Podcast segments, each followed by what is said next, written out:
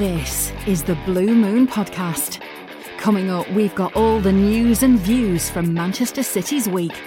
Get involved with the debate by tweeting at Blue Moon Podcast and check out exclusive interviews on bluemoonpodcast.com.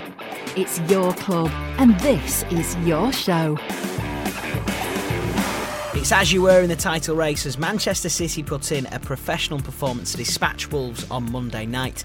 And right here on the Blue Moon podcast, we'll be discussing the key talking points from that game and from the bigger picture as Pep Guardiola sets his sights on closing the four point gap to league leaders Liverpool. Also, on today's show, we'll be looking at the City career of David Silva after he became the player with the most Premier League appearances for the club. Can you believe he's been at the Etihad for nearly nine years? How time flies when you're having fun. With games against Huddersfield and Burton Albion to look ahead to, and also Howard Hockin to check in with, we better get cracking. I'm your host, Sam Roscoe, and I'm joined by City fan and blogger Richard Burns. Hello. And from the Press Association, Andy Hampson. Hello. Fellas, it's lovely to have you on the Blue Moon podcast. Thank you very much. Yes, thanks for having me. Um, and first of all, let's uh, get straight into it with the title race great response with the performance against Wolves after the disappointment of of Liverpool grinding out a 1 0 win. First of all, Liverpool grinding out a 1 0 win. Any concerns for you about that? Well, yeah, I mean, we know the position now. If Liverpool keep doing that, we can't win the league. But Liverpool aren't going to win every game yet this every game they've got left this season. So, um, unfortunately, City probably aren't either. But all we can do now is make sure that we stay consistent, that we don't have the stupid defeats like the Palace and Leicester one, where um, you know back to back defeats like that are so un-City now. Uh, we've got to avoid that, and all we can do is is stay as close to Liverpool as possible and, and wait for them to drop points. And if they don't do it, then you just have to hold your hands up and say fair play because it takes a hell of a team to beat this City team to a title. Um, but at the moment, four points is not insurmountable. You don't want it to get any bigger than that. Uh, but no, we're very much still in it. Very much still in it. But it is. I mean, I can't say it's not a little bit, um, a bit disconcerting when Liverpool just keep racking up wins. It's you know we're so close and yet they're still ahead of us. We're we're so so good, and at the moment this season, what you have to say is they've been a little bit better. Um, but we're there, and it's it's far from done yet. City are used to being the, the leaders in this title race over you know the past few years. They've always been the ones leading the pack the boots on the other foot now. They're the chaser. When it comes to the leaders playing a match, putting the pressure on City, they've kind of responded quite well, and that, that performance against Wolves was, um, you know, evidence of that, wasn't it? Yeah, I think so. Um, yeah, I, I, think it may be a new situation for, for Pep as well to be to be chasing it, trying to chase a team down. Obviously, City you know, back in 2012 did it um, very famously mm. um, towards the, the end of the season. Uh, but yeah, City City dealt with um, that very well against Wolves. It was a very competent performance. They were never in any, any, danger really. Never really had to get out of second gear. I mean, I was, I was surprised Wolves how, how, poor they were. Although they, they, did have to play 70 minutes with 10 men, but you know, two 0 at half time with a man down. You know, it was obvious there was no way they were going to get back into that game. It was a very professional job. Uh, well done. And I expect I expect them to go to Huddersfield at, at the weekend and, and produce something similar. Liverpool go first again this weekend, so the situation is going to be the same. But yeah, I, I don't think City um, should be in any danger this weekend. I think yeah. I think they're they're very well you know, mentally switched on. You mentioned the uh, the red card there. One of the major talking points of the match. We'll be coming on to that shortly. First of all, I want to mention Gabriel Jesus. Two more goals to his tally. He's running into some form now, isn't he, Richard? Yeah. Um, the first goal was the Jesus that I'm sure we remember from when he was starting out with City a couple of years ago when everything. Um, I mean, it's unfair to say that everything just fell to him in the box. He was getting himself in position and um, doing what he needed to do as a striker, but it did seem that he couldn't. He, he couldn't stay away. It was like a magnet to him in the box, and that was what it was like again on a, against Wolves. Um, the second one was a very, very confident penalty. You think of like the first penalty that he took against Shakhtar um, in the 6 0 win when he got a hat trick. Okay, yeah, he got a hat trick, but two of them were penalties, and the first one he slipped on his backside as he was taking it. It wasn't exactly uh, the sign of a confident striker, as daft as that sounds to say, of a guy scoring three goals in a game. Um, but against Wolves, he does. He looks like he's got a bit of that confidence back. And I thought it was a big call, but a good call from Pep to play him. Um, because after his four goals against um, against Burton, okay, it's only Burton, but if you're a striker and you get taken out after that, even if the guy that you've been taken out for is Sergio Aguero, that must be disconsoling. Um, and it would be a sort of what else can I do? Um, but it's not easy to leave Aguero on the bench, and he, he, must have been chomping at the bit to get on. So it was a big call from Pep, but it was the right one, and it'll do Jesus the world of good. When he did make that change in that game against Wolves, Jesus looked quite disappointed to, to come off, but you can understand it, can't you, from, from both sides, really, how he, he was disappointed and, uh, you know, bringing him off, if you like. Uh, absolutely, yeah. I mean, as uh, Richard just saying, his, his confidence must have been soaring. You know, seven goals in, in three games. He's doubled his tally for the season in the in the last week.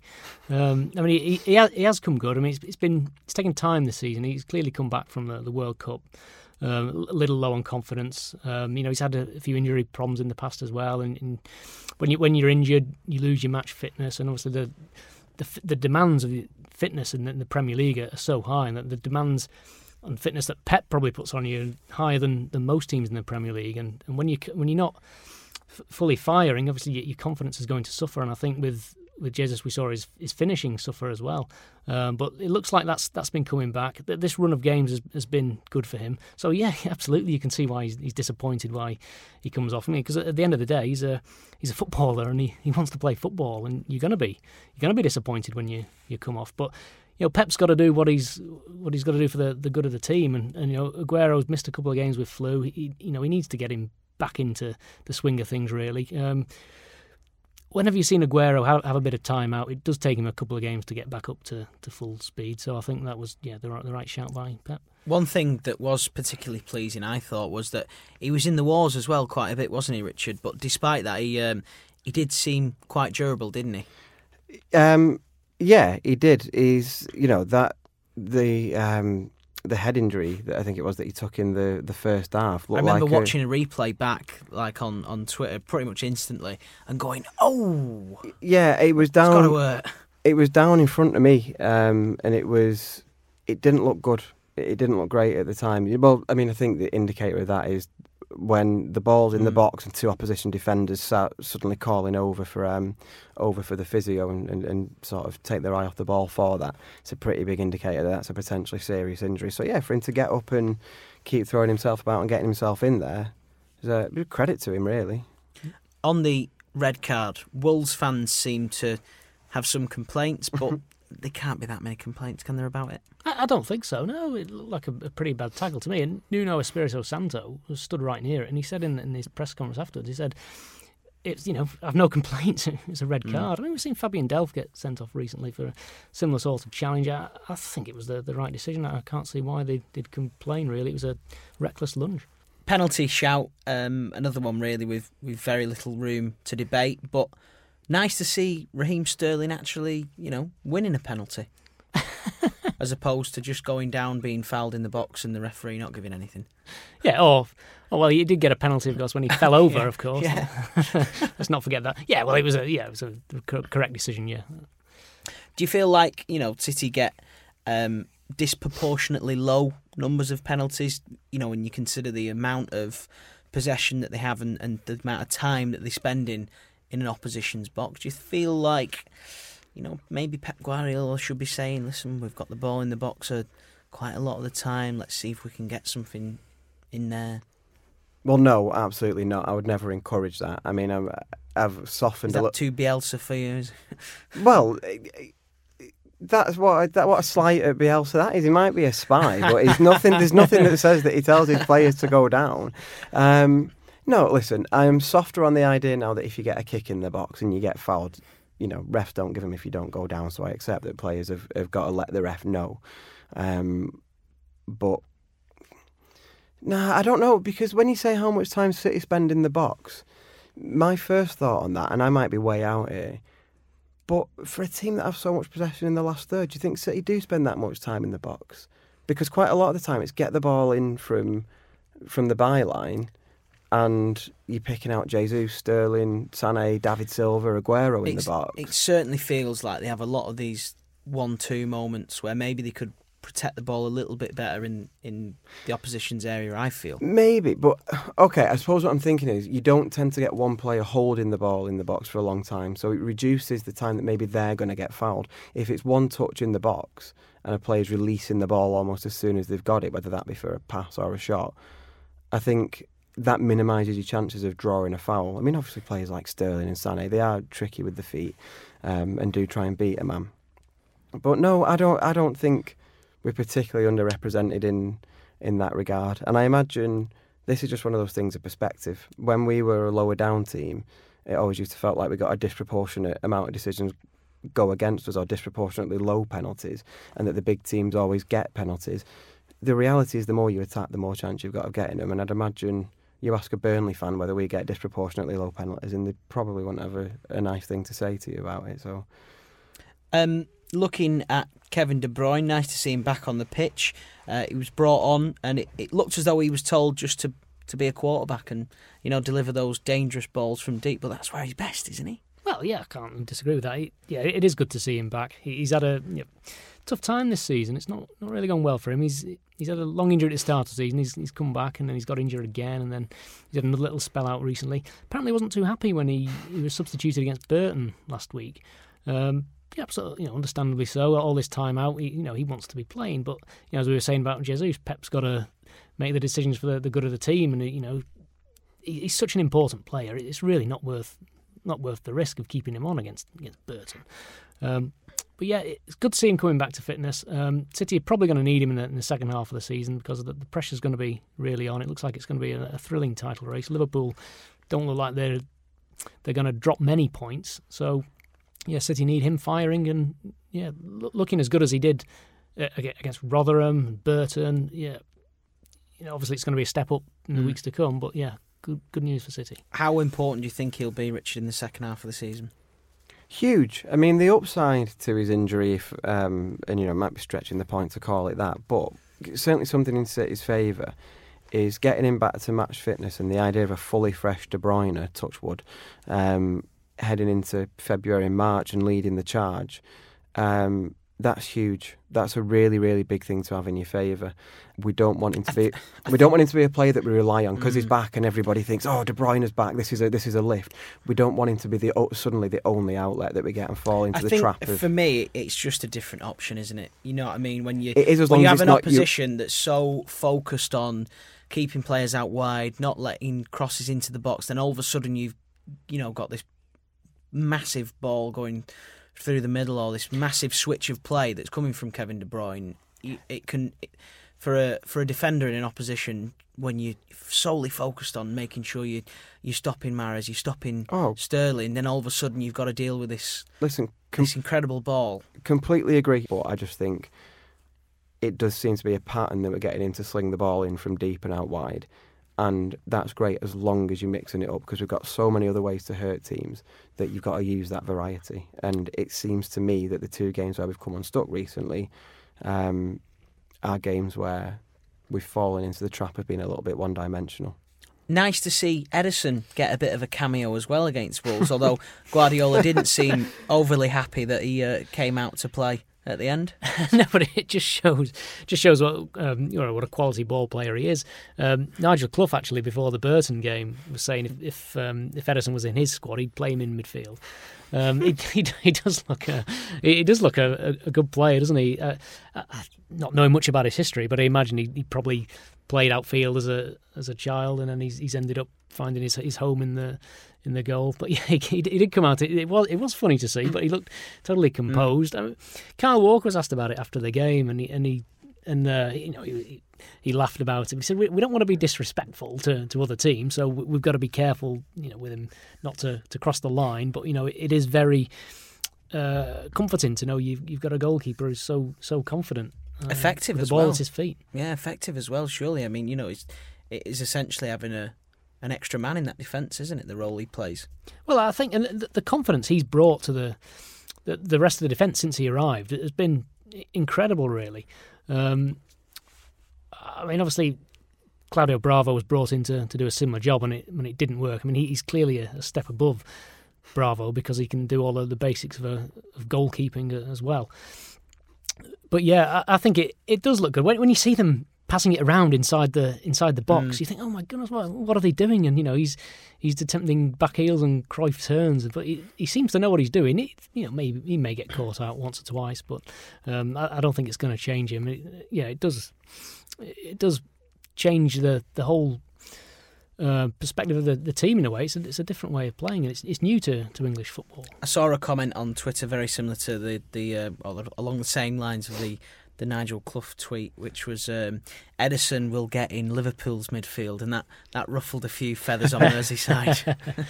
um, he is he is fantastic, isn't he? Well, the thing with Ederson, right, is uh, he's not the best goalkeeper in the league because he's not. There's better shot stoppers than him. There's at least two better shot stoppers than him in the league um, at United and, and Liverpool. Um, but there is not a team in the league and there there might not be a team in the world that has a better goalkeeper for them because City don't need a great shot stopper most of the time. Um, you know, you think we, we don't. I know we do concede chances, but most of the time we've got the ball. Realistically, most chances that teams create aren't going to be clear cut chances. He does do the basics of goalkeeping well. There's a few that he lets in where you think could he have done better, but he also doesn't make anywhere. He doesn't make many absolute howlers where you think he's the reason we've conceded a goal. What he does with his feet is exceptional. I mean, let's have it right. Alisson's pretty good too, um, but Ederson is he's just perfect. He revolutionised the way City played. He's one of the most important signings that Pep's made.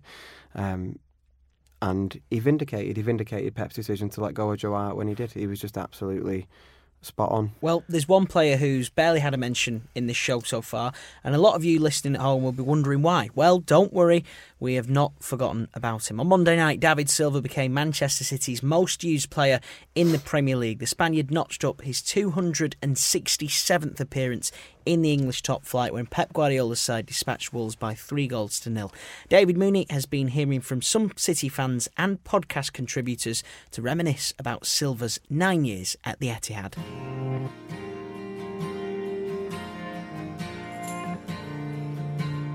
It took a reported £25 million for City to prize David Silva away from Valencia back in 2010. Seems like the bargain of the century when you consider the contribution he's made to the club over the last nine years. I also remember Gary Cook actually saying on this very podcast a few years ago that when he was negotiating with Silva and Yaya Toure, he kind of played them off against each other by telling them that the other one had already signed for the club when they hadn't yet done so. Um, I think that tells you how much of a highly coveted player Silva was at the time that he was enough to convince a player of Toure's calibre to join City that summer. Little did I, or probably anyone else, know at the time that we were signing a guy who would uh, go on to become arguably the greatest player ever to play for the club.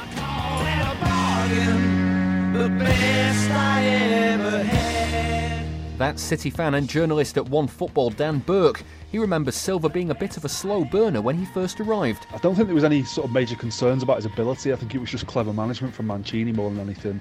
Um, Roberto Mancini giving a player who had only ever played in Spain up until that point a bit of time to acclimatise to his new surroundings. The early concern was that he'd get knocked around in the Premier League, but City fan and freelance football journalist Will Unwin explains how he adapted. He quickly learned to accept the more physical side of the game in the Premier League and worked on how to make himself more durable in matches. Mancini had him on the wing quite a bit, allowing him to roam where he wanted, which helped, I think, you know, to avoid a bit of that contact early on and to learn where you know where the pockets of spaces would be. I used to watch him drop into a lot of those pocket spaces. It was, you know, sort of you'd never seen anything like it at City. Someone who was just willing to wait and knew where the ball would be. Silva's first goal came in a 2 0 win at Red Bull Salzburg in the Europa League, but Dan Burke says it was his second that puts him on the map. I think the watershed moment for Silva in English football came in a 3 2 win over Blackpool in October 2010. Um, that absolutely fantastic goal he scored when he dropped his shoulder a couple of times and curled the ball into the far corner with his left foot.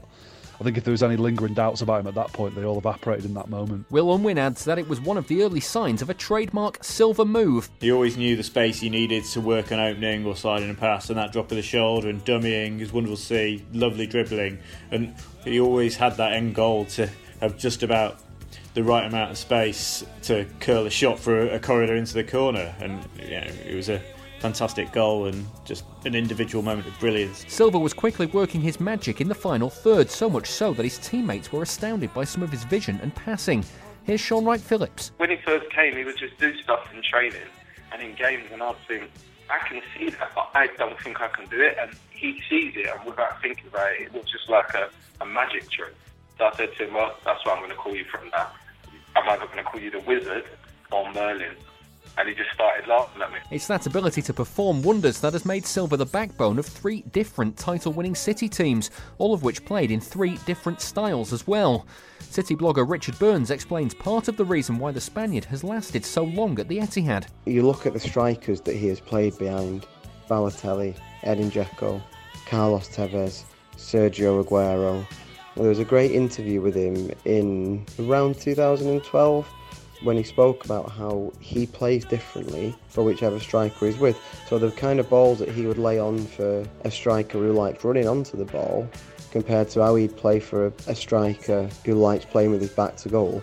Silva adjusts his game accordingly. And Richard thinks there's a reason why he's never seemed to slow down with age. He's a magnificent footballer whose game isn't reliant on the things that go with age. So he's never been the fastest player for him, it's his brain. It's his brain that makes him what he is.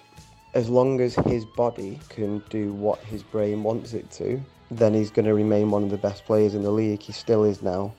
If anything, he's got better in recent years. In Silva's eight full seasons at City, he's only finished three without picking up a trophy, and he's got seven major honours to his name in that time too. After the FA Cup in his debut campaign, he was pivotal in Mancini's title win in 2012.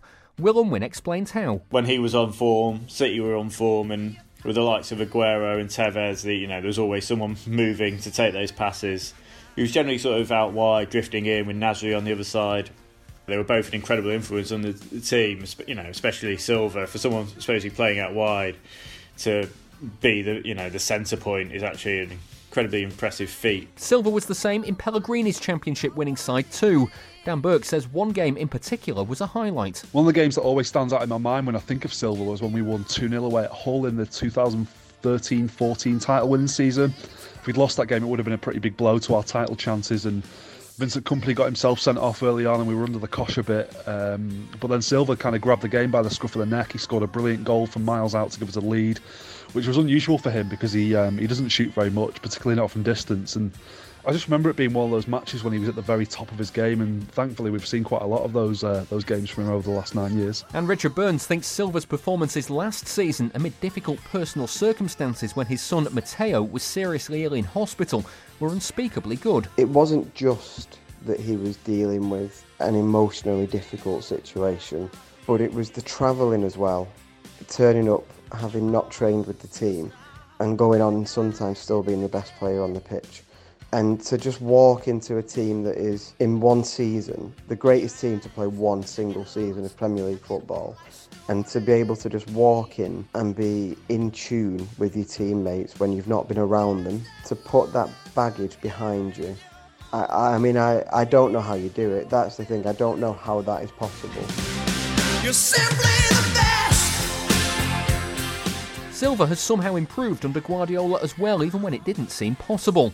Will Unwin explains something that's helped him in this incarnation of the team. He's got that freedom to really do what he wants and to take more risks and to push forward for you know more and to you know, make riskier passes almost without repercussions, without that fear. You know, there's a lot you know a lot more fluidity to the team and you know a lot more pace in front of him and he thrives on that. And ever since that first season back in 2010, Silva has been very popular with the fans. Dan Burke says he thinks it's because he's such a classy player. For a player with his diminutive frame to not only have survived in English football but thrived in English football for so long tells you that he's playing the game on a different level to most of his opponents. And the strange thing about Silva is that while he's publicly quite quiet and unassuming, I think he's actually quite a big personality in the dressing room. He rarely gives interviews, you rarely see him in the news for the wrong reasons, but behind the scenes, he's a proper leader. Dan explains how it's been a complete turnaround for a player who many were worried would be bullied when he first arrived. Nowadays, he's really not afraid to stick his foot in and do the dirty work, which only endears him more to the fans, that kind of stuff. He can often be quite dirty, actually, but I think he gets away with it more often than not because it just seems so out of character for him, and referees sort of think, oh, can't be David Silva, you know, he wouldn't do something like that. After nine years and a record number of Premier League appearances, David Silva has cemented himself as one of City's all time greats.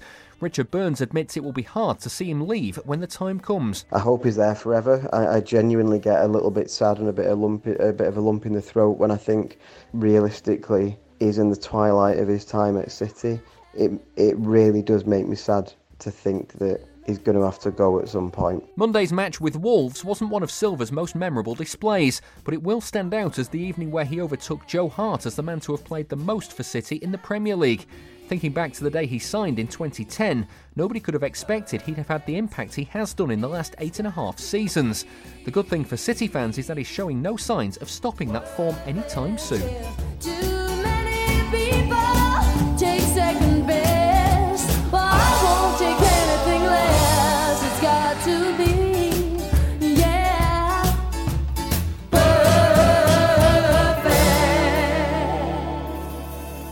Hello, this is Jason Manford, and you're listening to the Blue Moon Podcast. For a pledge of $2 a month, you can hear our weekly bonus show on a wide range of city topics. There's more details on patreon.com forward slash Blue Moon Podcast. A quick look back on David Silva's nine years at the Etihad, hearing from some City fans and podcast contributors there. Some wonderful memories. Any one moment you know that, that stands out for you? A, a favourite memory of, of David Silva that you have, Richard? Um, the, I mean, to be honest, Dan Burke's probably chosen my favourite one in that piece there with Silva's goal at Hull. It was it, remarkable. It was so un David Silva um, to score from long range.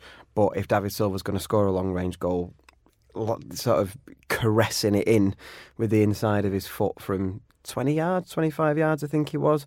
Um, it was beautiful and typical David Silva, It, dug City out of a hole there because that was a very difficult game. Again, Dan uh, Dan mentioned it, but Vincent Kompany had been sent off early in that game. It was crucial in the title race. City had had a terrible week. They'd been knocked out of the FA Cup by Wigan, out of the Champions League by Barcelona. David Silva, unruffleable, bangs in a goal from 25 yards in a in a really difficult game and, and sets the tone for the game. And he was unbelievable that day. It might you'd be hard pushed to find a better performance that he's put in. Uh, but then obviously the pass at Old Trafford. Um, and my favourite thing that David Silva does, that thing where he starts with the ball in one spot and two or three defenders round him, and he runs in a circle, taps the ball about three times with the end of his foot, and he's in about 50 yards of space. It is it is some kind of optical illusion, I swear. it's like it's like David Copperfield's got a series of mirrors around him or something that makes defenders disappear the guy's unbelievable. There, there is no amount of time I could dedicate on a podcast. I could speak for a week and I would not get close to explaining how David Silva makes me feel about football. And I, I honestly, I dread the day that he goes. Dread it. Looking at the bigger picture, he's you know he's not just a Manchester City great. He's a, a Premier League great, isn't he, Andy? He is absolutely. I mean, who, who doesn't love David Silva? He's a he's a brilliant player. Um, but we see always we know when when he's he's injured and he's, missing. I mean, you just notice he's not there, and we saw it a couple of times in December with those those games City lost. I mean, just, the way he just makes the whole team tick, and you know what he does, not just in and around the box, but deeper in the, the field as well. It's just just fantastic. He's he's been a wonderful player for City, and, and he's been a wonderful player in the Premier League. You know, one of the best Premier League players of the well of the Premier League era, really, and that he was like the, the, the the first of his kind as well, really, because when it comes to when you think of the, the Premier League great midfielders, you think of the Lampards, you think of the Gerrards, Vieiras, David Silva, um, possibly Fabregas, but yeah. really for for his size, his stature, and everything he could do with football, we, would never really seen in the Premier League before, have we? No, no. I mean, I suppose Fabregas is a is a reasonable comparison. He's more similar to, mm. to Fabregas in nature than the others you mentioned, Gerrard and Lampard. Um, yeah, but as you say, he's sort of a diminutive figure, um, tricky to tricky to stop. You know, when when he's on the ball, uh, surprisingly, for, for, as good as he is, and as good as we're saying he is, and we all know he is, it, it is underrated in a way. He's not he's not one of the players. I mean, Gerrard and Lampard, you know, people are talking about them all the time. We know they're they're great, but you, you were reminded of that all the time. Whereas with David Silva, he just he just does his job very very effectively. Um, Uh, and relatively goes goes by unnoticed. But I mean, he's a quiet character by nature, and I think that that probably probably reflects that. But I, I think, well, I, I hope he's not forgotten in, in those terms when, when the end of his career Mm. comes because he, he does deserve to be remembered with the best because he, he has been one of the best, even if his name doesn't necessarily trip off the, the tongues of, of people outside of the, the city bubble. Well, he got that record against Wolves. How big of an achievement is it, Richard, to become City's most used Premier League player? I think it's quite a big achievement. I think for, um, I mean, it's it's right, isn't it? Because he's probably the the best player City have had in the Premier League era. So that they've, I think one of the, the signs of what a great era this has been for City has been that they've been able to keep hold of the big stars for the peak of their career. You think Aguero, Kompany, Joe Hart was one of those. Um, Yaya Toure was one. But standing above them all, uh, ironically for somebody who does not stand above them in, in any kind of physical sense, um, is David Silva. Which reminds me, one of my, my favourite things, just quickly, that, that I've ever heard said about David Silva was um, Maka, formerly the Paris Angel on Twitter, RIP. He. Um, he He's not passed away. His his Twitter account is is no longer Yeah, uh, ju- just- ceased to exist. shall we say. Thank, thanks for clarifying. Um, he, I think, described David Silva as the most unlikely footballer. He's he's small, he's one-footed, he can't head, and he doesn't score. And yet he's, I mean, he's changed the scoring thing a little bit since, to be fair. Um, but yet, in spite of all those things that should count against him, he's he's he belongs in the conversation about better Premier League players. If you could make an argument, as much as any can ever be proven, that he's the best Premier League player of all time, and I don't think I don't think that's hyperbole. Um, all you can ever do about that is state a case for somebody. Nobody will ever actually win that outright because it's too subjective. But he's in that conversation, absolutely. Well, I was asked to carry out a poll last year for the for PA for the Press Association um, around the the ten year anniversary of the takeover. Um, you, to find out the, the best players of, of that era, um, or the best players that had been signed in that in that era, um, and David Silva won it hands down by by a landslide, really, from about a sample of about a thousand people. Um, he, won it ahead of Aguero by a considerable distance. I think what is uh, sort of paramount uh, when it comes to reflecting on, on how good he's been for Manchester City is that how much of an impact he's had on Mancini, Pellegrini, and Guardiola's title wins. Because, all right, Kompany's been around, Aguero's been around, Joe Hart has been around for two, but he has had the biggest impact on them all, hasn't he? Well, he's been the fulcrum of all of those teams. He's the the absolute um, the absolute focal point of them. Um, even you know, even for as good as De Bruyne was last season, and he was sort of the main man. David Silva for for everything that he had going on around him last season. You'd be hard put, I think, to say that had he had a full run at it, you'd be hard put to say that De Bruyne would have been better than him. Um, it's just Silva isn't. I mean, you know, sort of Andy's already said it, but he just doesn't grab the uh, the headlines in the same way. But he's just he's magnificent to watch. I've never seen a player for me. The, the bit that makes him so watchable and so lovable is how graceful he is on the ball. Like everything is done with a certain finesse. He doesn't do anything scruffy, even though he gets kicked to bits and he, he gives a little bit back. He's never scruffy. He just it's like watching somebody doing a bit of art on a fresh canvas every week. I just I love him. I love him. I wish I could adopt him. Is he City's greatest player, do you think? Well, I I mean, I, I don't know about greatest player, but he's, he's certainly the, the greatest player of the, this past era, right? this past ten years. Definitely, I'd agree.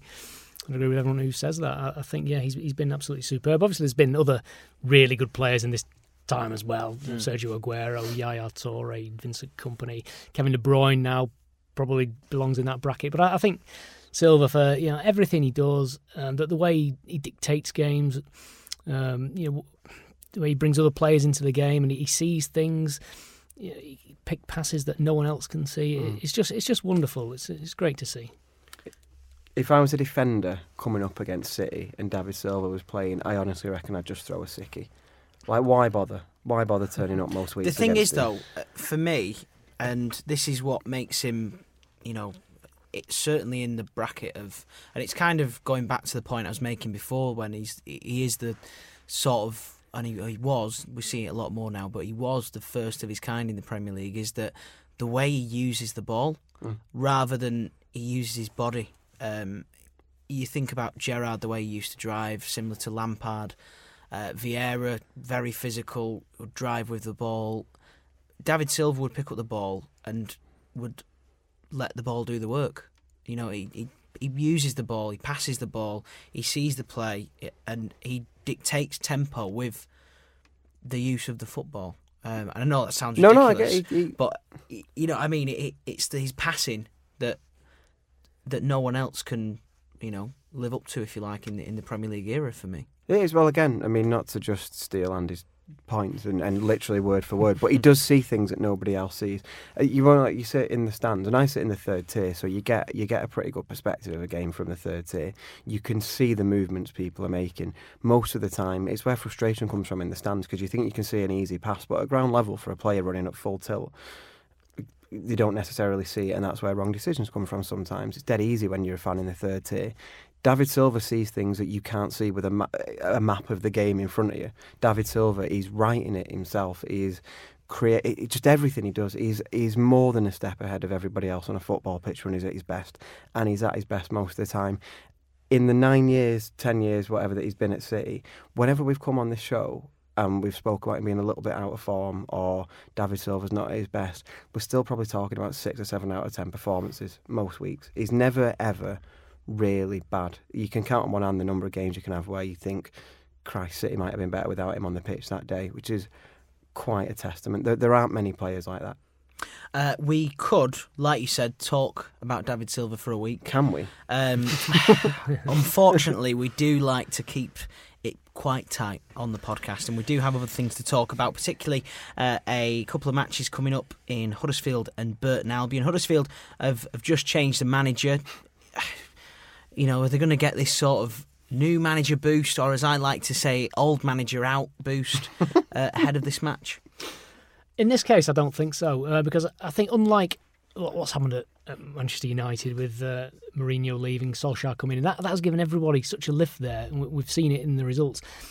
At Huddersfield, there just seems to be a, a great sadness, really, that, that David Wagner has, has gone, and understandably so. I mean, the last three years, what what he's done at the, the club has been incredible. Really, he took them from 19th in the Championship to get them to a completely unexpected promotion to the Premier League and then, then kept them in the Premier League. I mean, Huddersfield fans are they're pinching themselves. They they can't really believe the journey they've been on these last few years, and I think they, they're kind of sad that it's all over.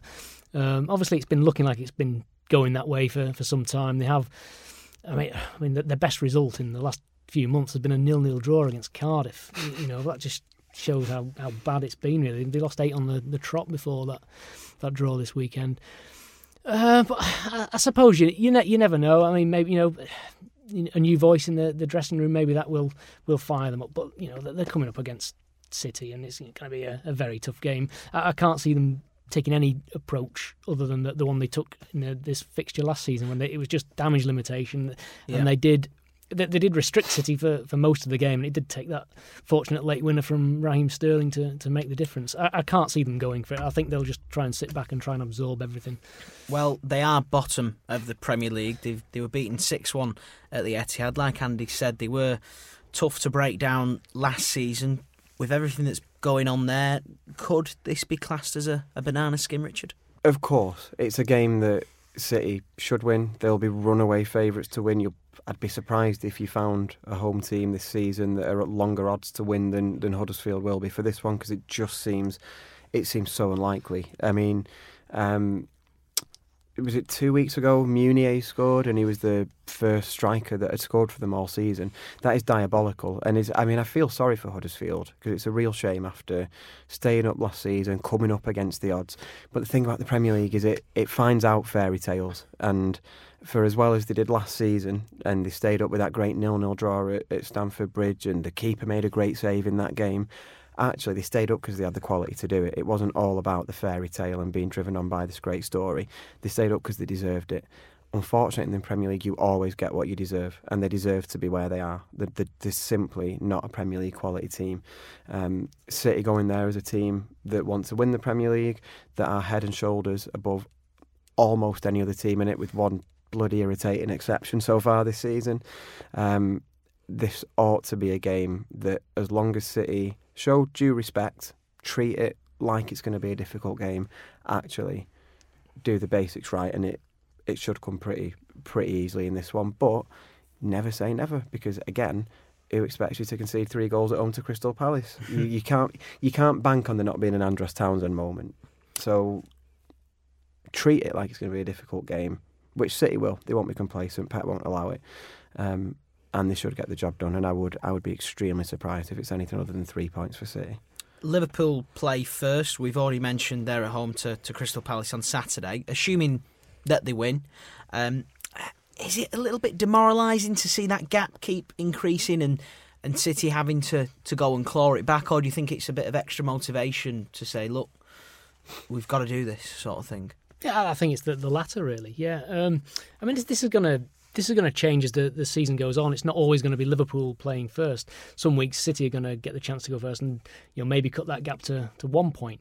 Not that City need motivating. I think Pep does a very good job of uh, of, of, motivating them. Um, but yeah, it gives them that little bit of incentive to, to go out there and get the job done. Moving on, and, and City might be leading 9 0 on aggregate, but we have got the second leg of the League Cup semi final to look ahead to. Now, we're delighted to be joined by Josh Murray, who's the Burton Albion writer for the newspaper, the Burton Mail. Josh, thanks for, for joining us on the Blue Moon podcast. Um, how does Nigel Clough even prepare for this game on Wednesday? Um, I suppose looking at it as, as a one-off game, really. Um, you know, I mean, they they spoke in, in the build-up about knowing the the, the challenge um, of, you know, playing Man City over well, in one game alone, but over two legs. You know, I think he said it would have been the, the greatest upset of all time. So um, I think with what happened in the first leg, yeah, that they have to take take the second take the second leg as as a one-off game and and you know, it's a sellout. It's a huge occasion for, for the Burton Albion fans, and I think as much as anything, that's how they'll they'll view it really as, as an opportunity for, for these big players to, to come and to, to try and give the, the fans a good day. And first things first, you know, probably grab a goal and, and try and better the scoreline for the first leg. What was it like watching that first leg from the other side of the fence? Um, I suppose first things first, you sort of have to stand back a little bit and, and admire the football that, that Manchester City play. Um, you know, Nigel Clough said one of the, the, big things he wanted his players to get from this tie was actually learning from, from those players. He said, you know, they could be better for the experience. He says that he tells them all the time to go away and watch the top players, but you know, you, you won't get anything better than, than than playing against them and being up against them live, and, and, and similarly sitting and watching the, the, the quality of the play. Um, you know, was was was pretty outstanding, and um, so I suppose first things first, it was that, and then and then from a from a Burton perspective, it was uh, I, suppose that, that twenty minute period in the first half when they went one 0 down, and then I thought they, they actually played quite well, created you know really good chance for Marcus Harness, and you know there was a real intensity to them. But I think you always know that once City turn it on, um, as they did in little you know little spell before half time, and then most of the second half, um, you know it was it was just too much for Burton. I don't think um, Burton Albion will be you know, too uh, disheartened with us saying that the, the tie's pretty much over. Um, yeah. Andy, what? How do you think Pep's going to approach this game? How do you think he's going to play? I mean, he was surprisingly strong for the first leg, wasn't he, Andy? Well, there's an interesting development on this last night, actually. Mm. Um, City apparently very unhappy about the the Checkatrade Checkatrade Trophy quarter final against Sunderland being played on Tuesday night. Um, this is the under 21s team because um, City were, were hoping to play the, the kids at Burton, but now with this game on Tuesday night, that kind of rules that out. So they may now have to play a stronger team than expected uh, at Burton. So there may be more first team regulars playing. So that that's going to come into the, the thinking there. I, I was just wondering, um, Josh, what, what would Nigel Clough be, be thinking when he hears something like that? I, I, I, was thinking this earlier actually when I when I, I saw sort of the, the, story up on on the website about that. I, I suppose it's a bit of both because I actually think that from a Burton player's perspective, and certainly from the supporters, you know, as I say again, it's it's a sellout. It's going to be a massive occasion. You know, they want to be seeing the, the big Man City names. You know, Man City can't name a weak team, whoever they play, but they want to see the De Bruyne's, the Agueros, the Sterlings. You know, the, those sorts of players if if they can. And I think the players actually want to come up against those those opposition. They want to really test themselves. Okay, it was it was difficult, but I, I, you know, speaking to players after the first leg, it wasn't a sense of a humiliation. I think it was just more, and again, an acceptance of the, the quality they were coming up against. So you know, I think personally that they would quite like to, to face a strong Man City team. Um, as for Nigel Clough, again, it's probably a bit of both. I think he wants his players to learn from those top players. Um, but also, you know, one thing he has said is is Burton had already won the cup in a way and getting to the semi-finals. He doesn't want these two matches to actually, you know, impact their league form. So perhaps the prospect of an easier game might, from that perspective, be be a nicer thing. So you know, it will be interesting, as, as you say, to, to see what sort of a team that they come up against on, on Wednesday obviously with that Checkatrade Trophy match scheduled for the, the day before Richard, um, you you think that when it comes to the academy players, some of the under twenty ones that are you know pushing on and knocking through the door that um, Pep would have liked to have played aren't, aren't going to feature. But on the other hand, that's not to say that there isn't a number of players in the squad that that need a run out and also need to develop, like Phil Foden, for example. Yeah, I mean, first of all, just on the Checkatrade Trophy thing, um, first of all, I've just learned that City is still in that. I genuinely had no idea because I do my best to avoid it because it is an absolute abomination that they enter a team into it.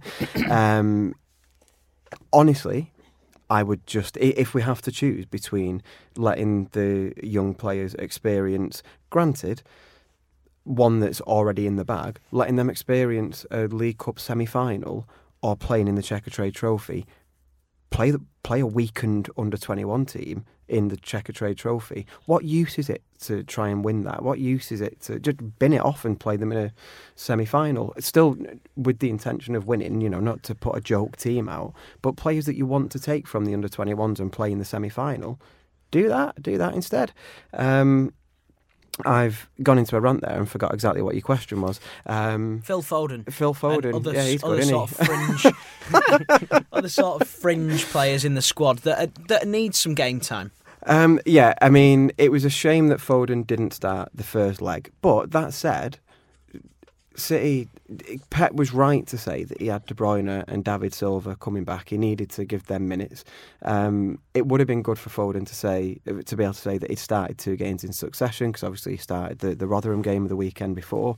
Um, but he still played 120 minutes in a week um, and still scored two goals at the Etihad. So that's great for him. Um, so yeah, it would be it would be great to see him start this game. I thought there was a good chance for him being one of the almost one of the senior players in the team. Get some of the kids out, play like Otamendi and Gundogan, and let the rest feel their way into it with a bit of experience around them. Um, I guess that's not going to be the case. Um, we've got poor Brahim Diaz will be watching from the Bernabeu, devastated that he's not playing in this one.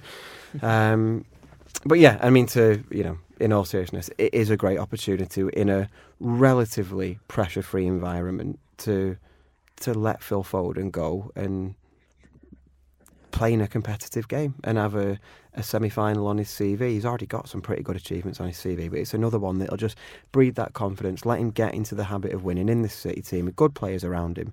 If it's going to have to be a slightly stronger team than we wanted, then okay, let's use it as an opportunity to.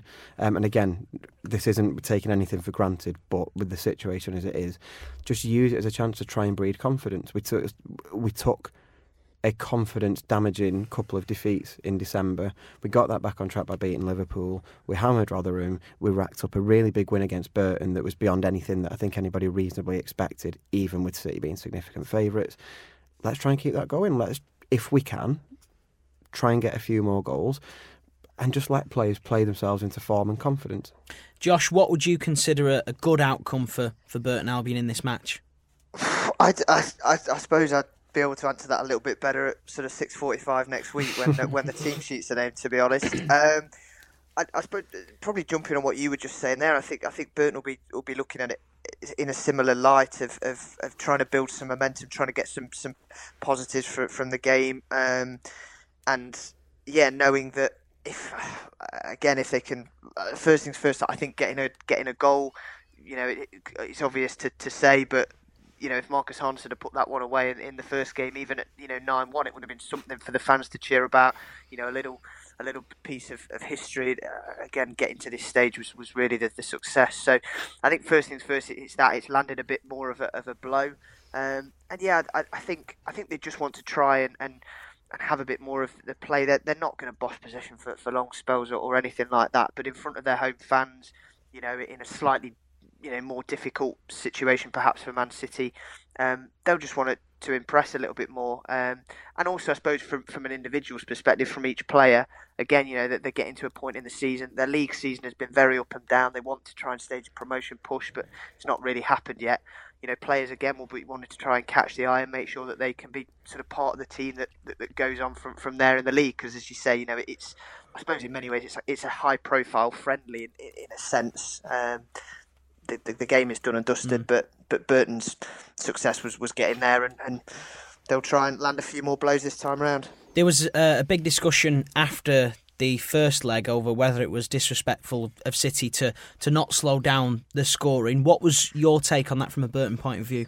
Not at all. No, no. Um, and certainly, I think Nigel Clough was, was of the this, the same attitude. I think beforehand he'd, he'd sort of acknowledged the fact that, that I suppose Pep Guardiola and, and why he is what he is as a manager is, is that sort of ruthlessness, that relentless pursuit of, of dominance, really, and, and that's what's got Man City to, to where they are. And um, that's what we saw, isn't it? And and I don't think for a minute that Burton would have expected anything different. I don't think they would have come out after half time.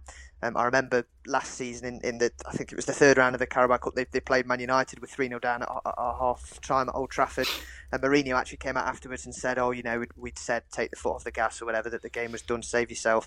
And, and Burton lost four one. I don't think there was ever a thought of that happening this time. I think they knew what was going to happen and you know, it, it, was it was a, it was the respect that Man City a showed the competition, which I know Guardiola said, but b they showed that to Burton. There wasn't a sense of oh well, this is going to be a walkover, so we'll treat it as that, or even when they're six 0 up, saying well that's done and dusted.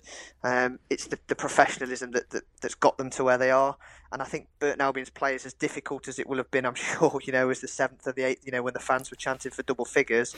I think in, in hindsight there is a, a genuine sense of you know that they're showing us that that respect, um, and they'd much prefer that than you know the the I suppose almost patronising nature if, if they'd come out afterwards and said oh well we got to six and, and we thought we'll just knock it about for the for the final half hour. It's time to get our predictions, and with no correct predictions last week, we're still on £580 for the season. We're raising money for the Christie, specialist cancer hospital, with our charity bet with William Hill. Now, looking at the Huddersfield match, first of all, Mooney has predicted a 2 0 away win for City, which is 4 to 1, so uh, £40 could be going into the pot. Andy, what have you gone for for Huddersfield? I'll say 4 0 to, to City. 4 0 away win is 7 to 1 with William Hill, which means £70 could be going into the pot. Um, and I'm going for them backing up the 3 0 against Wolves with a 3 0 against the Terriers. A different kind of four legged beast to beat 3 0, Sam. You've been working on that one for far too long, Richard. Just uh, thought of it as I was talking. I wish I hadn't bothered, course, to be honest. Of course, you did. Uh, that is 24 to 5 with William Hill, which means £58 could be going into the pot. Looking at the second leg of the League Cup semi final, uh, Josh Murray from the Burton Mail. Give us your prediction. What's the score going to be? Are we going to see a Burton goal at the Pirelli? I think so. I think Burton will, will, land a few more blows this time, and I'm, I'm backing them to, to get a goal. But um, as we've already discussed about probably the strength that, that is going to put out there, I still think it'll be too much. So I'll go uh, I'll go four one to Man City. You mean you're not going with ten 0 Burton? I mean, I, I, I, don't know if you've got the odds on what that would be, uh, but uh, but no, I think uh, the joke during the rounds after the first leg was that the first goal at the Pirelli was going to be big. Um, but no, I, th- I think uh, I think it might just uh, just be uh, be beyond than that. 4 1 Manchester City away at Burton would uh, get £100 as it's 10 to 1 with William Hill. So fingers crossed for that one. Andy, you've gone for. I think 5 0 to City. 5 0, 12 to 1 with William Hill, which means £120 could be going into the pot. And Richard, you've gone for. Uh, backing up the 3 0 win against Wolves and the 3 0 win against Huddersfield, uh, I'm going for a hat trick of 3 0 wins. Against the. I, don't do this to me. Brewers. You know Brewers, I, Richard. Yeah, you know I don't do research. Come on.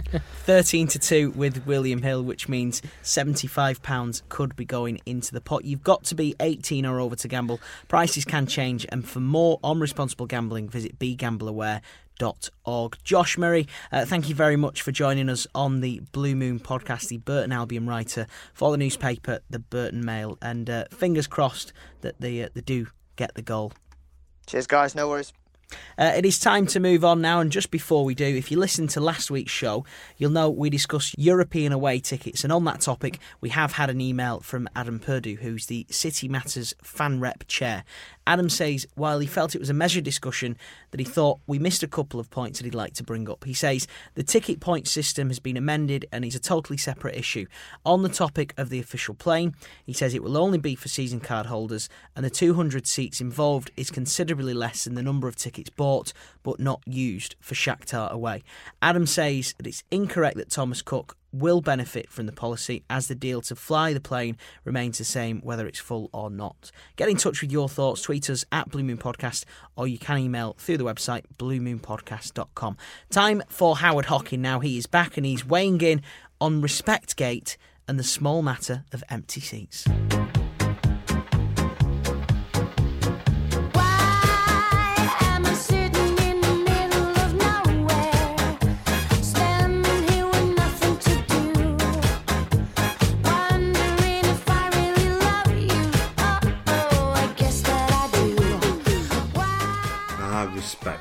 Cherished thing sadly lacking in modern society, it seems, especially in the football arena. Give me just a little R-E-S-P-E-C-T and I'd be happy, as would City's fan base, no doubt. So let's find out what it means to me. Sorry about that. Respect is earned, of course, organically, like United's success in the 1990s. The football authorities tried giving some to referees too, but that initiative soon died a death. After all, it seems it's a footballer's right to shout at referees for 90 minutes. And if you're Arsene Wenger, Neil Warnock or Sean Dyche, amongst others, the manager's right too. But let's run through how City could have been more respectful over the past fortnight, as a few journalists with their own hot takes have suggested respect has been lacking. Now they could of course have cut the grass for starters, not watered the pitch, not sang an edited version of one of Liverpool's songs that they themselves pinched from another team, not allowed their keeper out of his area late on in a game already won, played a string of youth players in a cup semi-final to make it more competitive, but having not done so, at least had the decency to have scored a precise number of goals, and no more, namely six, so as not to disrespect the professional players they were up against. And all this to avoid becoming the first team in the history of football to be criticised for trying too hard. And they should have played Phil Foden in every match, irrelevant of the squad needs, especially more senior members who needed to build up match fitness. Sterling could have avoided doing one step over in presence of Juan Mata. We could have avoided singing about going to Wembley when the first leg of the Carabao Cup semi final had not even finished, the team ahead by a mere nine goals. Arrogance and disrespect there in one handy package. Of course, the morons that shape social media discourse nowadays could have engaged just five brain cells or more, which excludes most Talksport presenters admittedly, and realised that City youngsters played in the Checkatrade Trophy at Spotland 24 hours before the Burton match. And with each victory, the tournament becomes more and more important, the chance of glory getting closer and closer for these young, inexperienced players. Should we throw that competition just so some two bit journalist is happy? Answers on a postcard, please. Anyway, we've got it all to come again, as the Checkatrade tie against Sunderland is a day before the second leg, and the football authorities won't move it. Pep might have to play a strong side again, or dig deep into our academy. Either way, he can't win. But back to respect, and what are the instances you may not know about? The past fortnight, after all, is just scratching the surface. What of the many times the nouveau rich oil soaked blue Berts have disrespected rival clubs and fans in the past few years? You may need to sit down if not doing so already, as the next example may shock you. I'm surprised Duncan Castles hasn't mentioned it all previously. After all, there were few things more disrespectful than flaunting the club's wealth than getting a hundred points in the league. Why don't we ease off when we hit 90? But respect comes in many forms, which sadly brings me on to empty seats. Now, you really don't want to hear any more on that tedious topic, but there are a couple of side issues that do baffle me no more fool me for trying to explain the rants of the cretins that inhabit Twitter, and make it a no-go area even after my side has scored nine goals, or eased past a tricky Wolves side, or even beaten Liverpool. We all know the real reason that the jibes come, because our team is better than their team, so they need a new angle. The human rights faux outrage soon died down as Liverpool surged ahead in the league. Anyway, those side issues. The first one is the idea that a magic money tree appears for fans of successful clubs just like the one Theresa May has when she's in trouble. You see, when fans and media criticise seats not being sold, who precisely are they criticising? Are they criticising the lifelong fans who have had to make sacrifices for blindingly obvious reason? The reason is this. I can go to fewer percentage of City games now compared to 10 years ago, not because I'm less of a fan, but because successful sides play a lot more games than unsuccessful ones, and all the time my wage stays as low as ever. Please buy my books. Now I get round this by having debt, but plenty of people are actually sensible with their finances. As our football team has got better in the past decade, money has not suddenly appeared in my account to pay for 10 Wembley visits, 17 semi final ties, Champions League ties galore, season DVDs, and a lot more besides. So if you're not having a go at fans for not automatically aligning their wages to match City's rise, and you're not attacking people for not having enough money, then who else are you blaming for the empty seats? Families who refuse to put their kids to bed after midnight when there's a midweek game? The only other possible answer is that you're criticising unknown people that don't exist. Unknown people for not becoming glory hunters and supporting City once they started winning stuff, thus filling in the gaps. What a truly bizarre and tedious argument. The second side issue is a peculiar British trait or disease, if you will, the bizarre reluctance to accept the thought that just maybe it is not scandalous for bigger grounds to have empty seats, or any grounds for that matter. Do you think the Spanish banter boys are out on force on a weekly basis on Twitter mocking Barcelona and their average of 30,000 empty seats? Somehow I doubt it. They have better things to do, like grouting or cleaning out earwax. As I mentioned on Twitter this week, I once debated empty seats with a United fan more sus than most. He's Mancunian and goes to matches after all, though strangely lost his passion in the past few years. I mentioned to him that United have empty seats at some matches too, as they have had many times since that conversation. Now he said that was different as they had a bigger ground. I pointed out that City had a bigger ground than Rochdale, so what was his point? He changed the subject because, as always with these moronic arguments, there's no thought or logic between the claims. It's just part of the need to attack, attack, attack, and if you can't do it about the football, then other ways must be found. And so his argument was essentially thus that there's a magic stadium capacity number, agreed as correct by United, Liverpool, Arsenal fans, etc., above which it's okay to have empty seats, but below which it is not acceptable. At least not if you're called Manchester City or are quite good at football. Conveniently, this magic figure that is shrouded in secrecy is greater than City's capacity and lower than United's. And that just about sums up how stupid most of these arguments are. This is why fans of the team that scored 18 more goals than any other team in Europe are faced with endless crap online even after a great result. Because the morons have taken over the internet and destroyed any chance of reasoned debate. Micky Flanagan joked in a live show that idiots used to hide away in society but now they're loud and proud about their own stupidity. And they spend most of their time typing on a keyboard that Manchester City have 11 fans before getting their mum to make their tea. Imagine being so utterly dense and unfunny to type that and think that you have been funny and burnt a few City fans. So in the end, it all comes back to respect. Whatever City do, whatever they achieve, they will never get any, and I think most of us City fans are aware of this and accept it now because if we're not winning enough games and winning too many games too easily, or our fans are not appreciating the football by staying at home, or we're financially doping football, of course. So, what does respect mean to me? Well, it has to be earned. City's football has earned some. That's undoubtable, and for those that can't appreciate that, it is their loss. They know it deep down, of course, but respect works both ways. It's about time sections of our media started earning some themselves.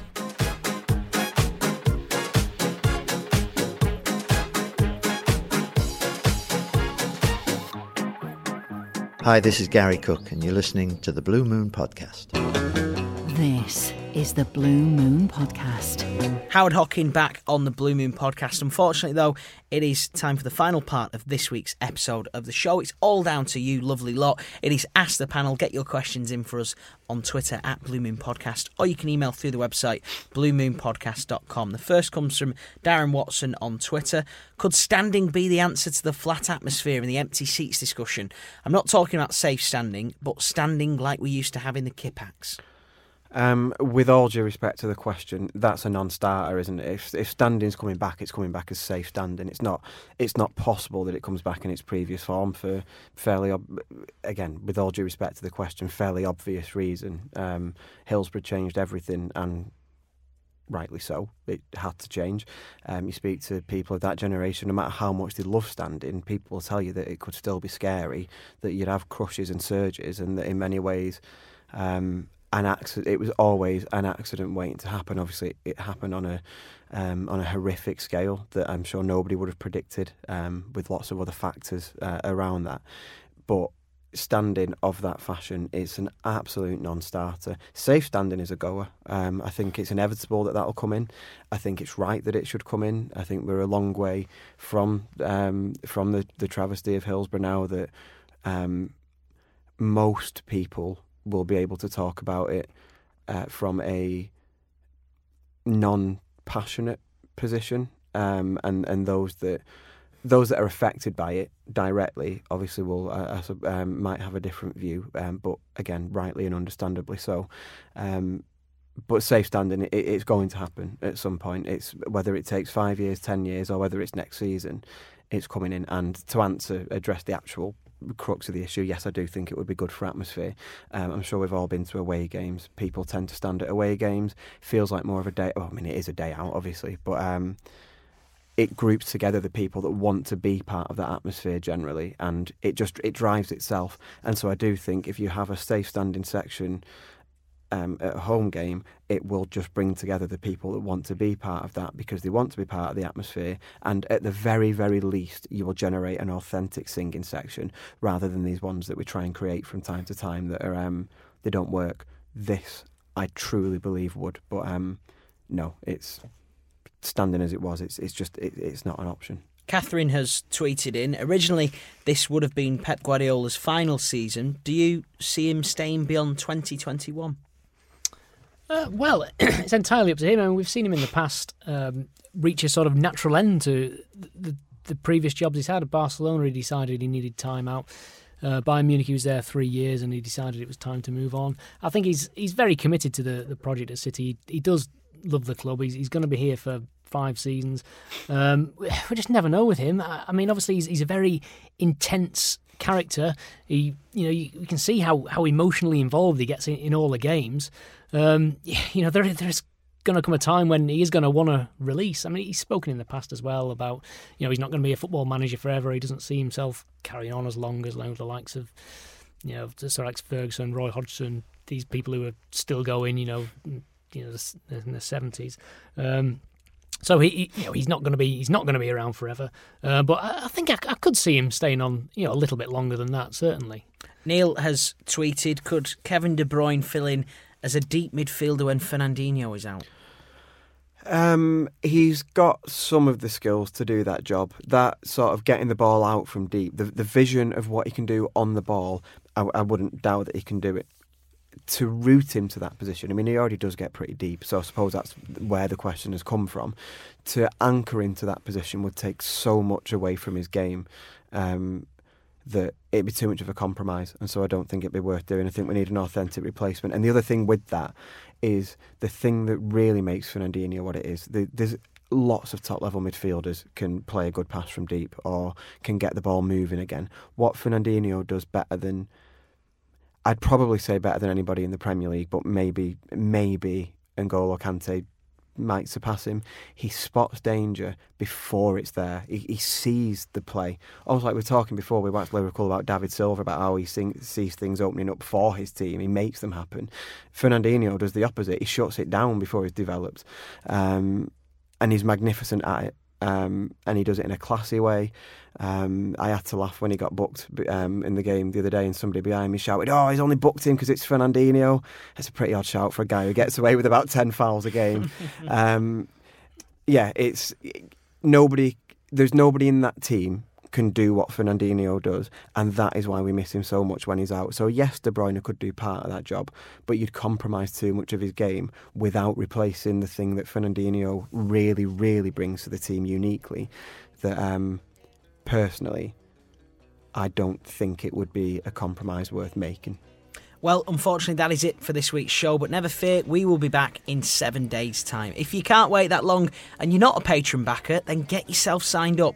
For $2 a month, not only will you be helping to fund the show and make sure we can keep producing top quality podcasts, but you'll also get extra bonuses each week too. Every bonus show is between 10 to 20 minutes long and on a random city topic, and you'll get four or five of them for your money each month. This week's is all about managerial changes at City down the years. You can sign up at patreon.com forward slash Blue Moon podcast. Once again, thank you for listening to this week's episode, and thank you very much to our two studio guests, Press Association's Andy Hampson.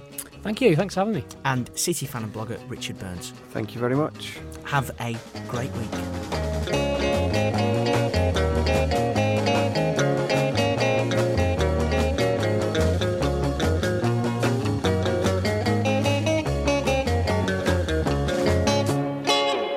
Was the Blue Moon Podcast.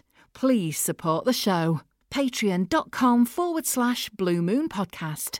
What the roads like round Burton, Josh? I'll, I'll be Uh, driving down next week. Should, yeah, should should be all right. The the A38, which Burton's just off, can can have its moments, but um, I'm sure at the time time you'll be coming down should be. Uh, sh- are you coming down sort of at reasonable time Yeah, before yeah, kick-off, or- yeah, yeah, yeah, you I should would- be. Yeah. Should be absolutely fine. I'm interested actually to see if it's because Burton's record attendance was sort of 6,700 odd when they Mm. played Derby in the Championship the other season, and, and this is a sellout, so I don't know whether they you know, sort of might be the, the, the record uh, Mm. record attendance on, on Wednesday.